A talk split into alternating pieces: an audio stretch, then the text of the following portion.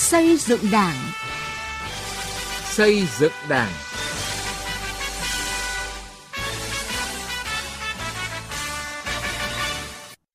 Thưa quý vị và các bạn, chương trình xây dựng Đảng hôm nay, chúng tôi xin chuyển đến quý vị và các bạn những nội dung chính sau đây. Tự chủ, tự chịu trách nhiệm trong giới thiệu đề bạt bổ nhiệm cán bộ của người đứng đầu và cấp ủy các cấp, bước đột phá trong công tác cán bộ để kiểm soát quyền lực.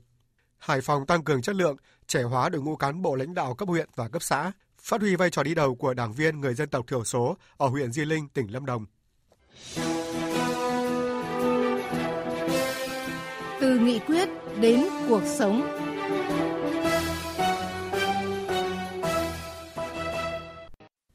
Thưa quý vị và các bạn, vừa qua tại hội nghị cán bộ toàn quốc quán triệt triển khai thực hiện kết luận và quy định của Ban chấp hành Trung ương về xây dựng và chỉnh đốn Đảng, Tổng Bí thư Nguyễn Phú Trọng yêu cầu, thời gian tới sẽ thực hiện thí điểm một số chủ trương như người đứng đầu được lựa chọn giới thiệu và phải chịu trách nhiệm về việc giới thiệu cán bộ trong quy hoạch để thực hiện quy trình bầu cử, bổ nhiệm cấp phó của mình. Bí thư cấp ủy giới thiệu để bầu ủy viên ban thường vụ và phải chịu trách nhiệm về việc giới thiệu của mình, giao quyền cho người đứng đầu bổ nhiệm cán bộ trong quy hoạch miễn nhiệm đối với cấp trưởng, cấp dưới trực tiếp và chịu trách nhiệm về quyết định của mình. Việc này nếu được thực hiện một cách bài bản khoa học sẽ là bước đột phá trong công tác cán bộ và cũng là một trong những giải pháp kiểm soát quyền lực có hiệu quả. Tiến Anh, phóng viên Đài Tiếng Nói Việt Nam có bài phân tích. Nhắc lại trường hợp bà Trần Huyền Trang, Giám đốc Trung tâm Nghiên cứu Xúc tiến Đầu tư và Hỗ trợ Doanh nghiệp, được bổ nhiệm làm Phó Giám đốc Sở Kế hoạch và Đầu tư tỉnh Vĩnh Phúc khi chỉ mới 31 tuổi, không đúng quy trình quy định của Đảng vào tháng 2 năm 2021, cùng một số trường hợp khác ở các địa phương ban ngành. Ông Nguyễn Anh Liên, nguyên ủy viên Ủy ban Kiểm tra Trung ương chỉ ra nguyên nhân cơ bản nằm ở vai trò người đứng đầu và cấp ủy không tuân thủ đúng quy định của Đảng về công tác cán bộ vì những lý do khác nhau, trong đó chủ yếu là do vụ lợi hay thiếu trách nhiệm của người đứng đầu và cơ quan đơn vị có thẩm quyền trong công tác cán bộ. Hiện nay trong các cái quy định về bổ nhiệm, đề bạt, bầu cử vào các cái vị trí quan trọng đều có đủ. Cứ làm theo đúng nguyên những cái vấn đề đó thì có thể tất cả những cái việc này có thể qua được. Chỉ có điều là bào che em dung túng chỉ có điều là động cơ cá nhân chủ nghĩa cá nhân của người đứng đầu làm cho cái công tác bổ nhiệm cán bộ để bảo cán bộ nó không đạt. Tiến sĩ Vũ Trung Kiên, Phó trưởng khoa xây dựng Đảng, Học viện Chính trị Quốc gia Hồ Chí Minh, khu vực 2 cũng cho rằng Bộ Chính trị đã có quy định 89 về khung tiêu chuẩn chức danh, định hướng khung tiêu chí, đánh giá cán bộ lãnh đạo quản lý các cấp. Chính phủ cũng đã có quy định hướng dẫn các địa phương, trong đó nêu rõ có thể xem xét tiêu chuẩn cụ thể đối với từng trường hợp, nhưng các tiêu chuẩn cán bộ không được thấp hơn so với yêu cầu quy định của Trung ương. Đặc biệt, sau đại hội 13 của Đảng có thêm nhiều quy định mới về công tác cán bộ, nhưng đâu đó vẫn xảy ra tình trạng sai phạm trong đề bạt bổ nhiệm cán bộ. Thực tế này đặt ra vấn đề cần quy định rõ ràng, tách bạch trách nhiệm của tập thể cấp ủy và trách nhiệm của người đứng đầu khi để xảy ra sai phạm trong đề bạt bổ nhiệm cán bộ. Công tác cán bộ là cái công tác của cấp ủy và của ban của cấp ủy, tùy theo các cái tổ chức đảng nhưng mà về quy định về trách nhiệm của người đứng đầu và cấp ủy thì rõ ràng là chúng ta nhìn cũng thấy là chúng ta chưa có những cái quy định cụ thể về vấn đề này thì trong cái bối cảnh mà chúng ta Ờ, xác định công tác cán bộ là then chốt của then chốt đấy, trong cái công tác xây dựng đảng đấy thì cũng cần phải có những cái quy định cụ thể chặt chẽ về cái trách nhiệm của người đứng đầu uh, của ban thường vụ. Uh, khi mà cán bộ có cái sai phạm sau này khi mà chúng ta bổ nhiệm. Còn theo tiến sĩ Tạ Ngọc Hải, Phó Viện trưởng Viện Khoa học Tổ chức Nhà nước, Bộ Nội vụ,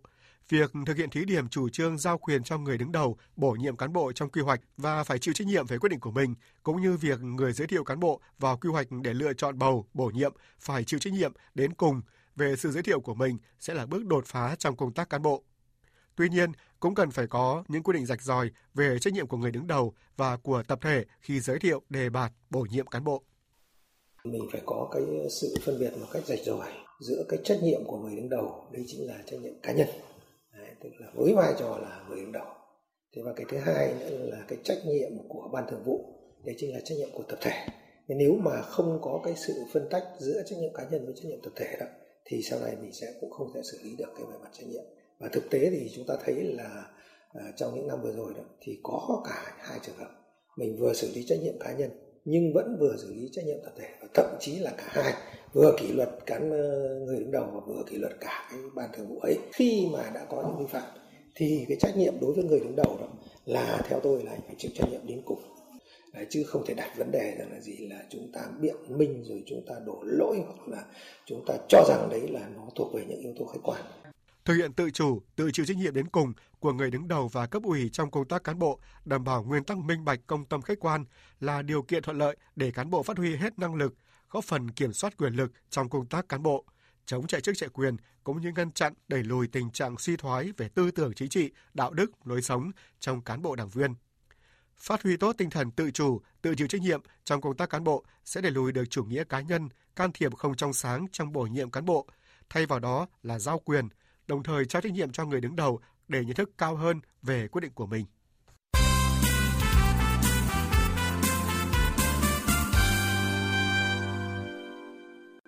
Thưa quý vị và các bạn,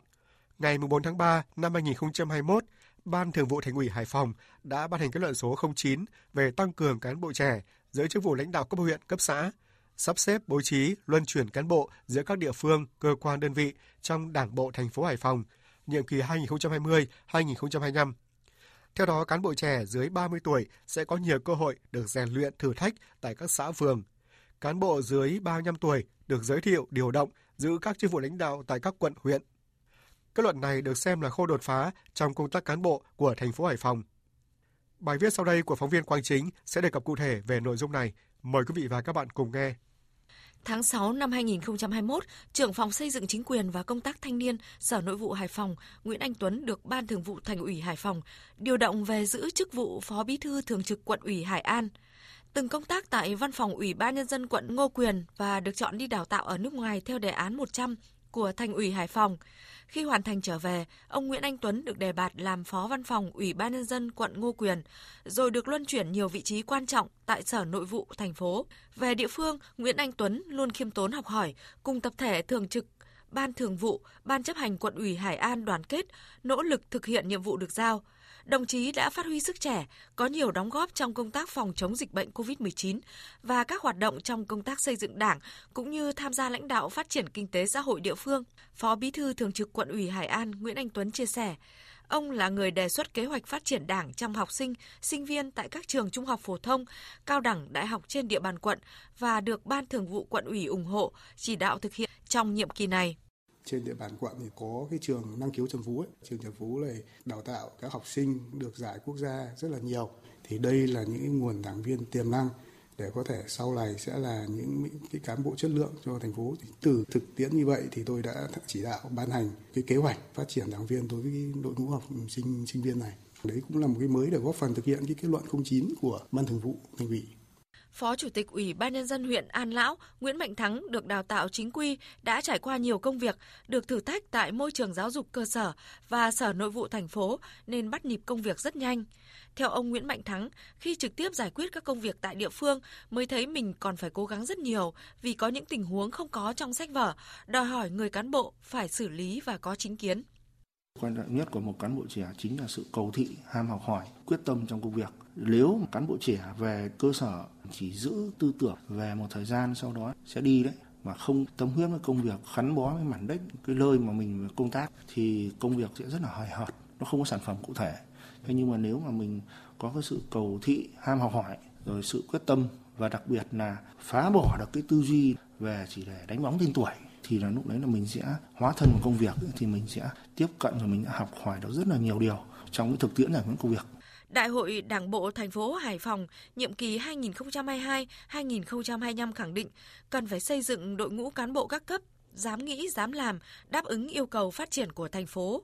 Tuy nhiên, đội ngũ cán bộ trẻ ở Hải Phòng có rất ít. Theo trưởng ban tổ chức thành ủy Hải Phòng, Đào Trọng Đức, đến cuối năm 2020, thành phố có hơn 100 cán bộ dưới 35 tuổi. Từ số liệu này, ban tổ chức thành ủy đã xây dựng tiêu chí để tạo nguồn cán bộ các cấp đây là những cán bộ được đào tạo tại các trường đại học uy tín, có kinh nghiệm quản lý nhất định và đảm bảo tiêu chuẩn về chính trị. Bố trí về phường xã thì phải là trung cấp lý luận chính trị, về quận huyện thì phải là hoàn thành cao cấp lý luận chính trị, phải được cấp có thẩm quyền đánh giá 3 năm gần nhất hoàn thành tốt nhiệm vụ trở lên và phải có quy hoạch tương đương vào cái vị trí mà đảm nhiệm. Qua giả soát như vậy thì cái đội ngũ mà cán bộ mà bố trí về làm phó bí thư, phó chủ tịch quận huyện ấy, chọn được 11 đồng chí để kiện toàn trong năm 2021. Đối với cán bộ mà bố trí về làm phó chủ tịch phường xã thì chọn ra nguồn được 25 đồng chí. Chúng tôi cũng quan tâm thêm một cái bước rất quan trọng là đánh giá của mặt trận Tổ quốc và các tổ chức chính trị xã hội đối với cán bộ trong nguồn đưa đi cơ sở.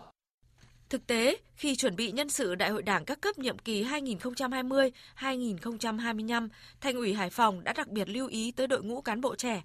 Tỷ lệ cán bộ trẻ giữ các vị trí lãnh đạo tại nhiệm kỳ này cao hơn nhiều so với các khóa trước. Nhiều cán bộ trẻ trên dưới 40 tuổi được giao trọng trách lớn, rất nhiệt huyết, trách nhiệm, hoàn thành tốt nhiệm vụ được giao, có nhiều đề xuất mới, khả thi, có tinh thần dám nghĩ, dám làm, dám chịu trách nhiệm, góp phần tích cực vào thành tiệu chung của thành phố. Học tập và làm theo bác.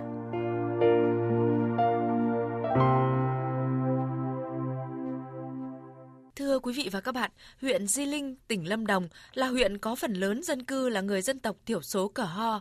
Thời gian qua, việc phát triển đảng viên trong vùng dân tộc thiểu số luôn được Đảng bộ huyện Di Linh chú trọng.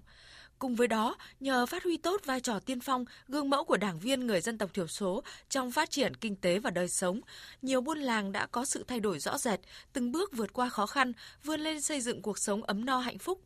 Quang Sáng, phóng viên Đài Tiếng Nói Việt Nam tại Tây Nguyên, đề cập qua bài viết sau. Đảng viên ca hiệu, trưởng thôn 2, xã Đinh Trang Thượng, huyện Di Linh, tỉnh Lâm Đồng, là một trong những người luôn đi đầu trong thực hiện các phong trào thi đua ở địa phương. Điển hình như việc chuyển đổi cơ cấu cá trồng. 8 năm trước, khi tham gia lớp tập huấn về tái canh cà phê, ca hiệu đã mạnh dạn thay thế vườn cà phê già cỗi bằng cà phê giống mới. Sau 3 năm cải tạo theo phương thức uống chiếu, vườn cà phê của gia đình ca hiệu đã tăng năng suất, hiệu quả kinh tế mang lại rõ rệt. Từ đó, bà con trong buôn mới áp dụng làm theo. Ca hiệu cho biết, muốn bà con tin thì trước hết bản thân mình phải gương mẫu, lời nói phải đi đôi với việc làm.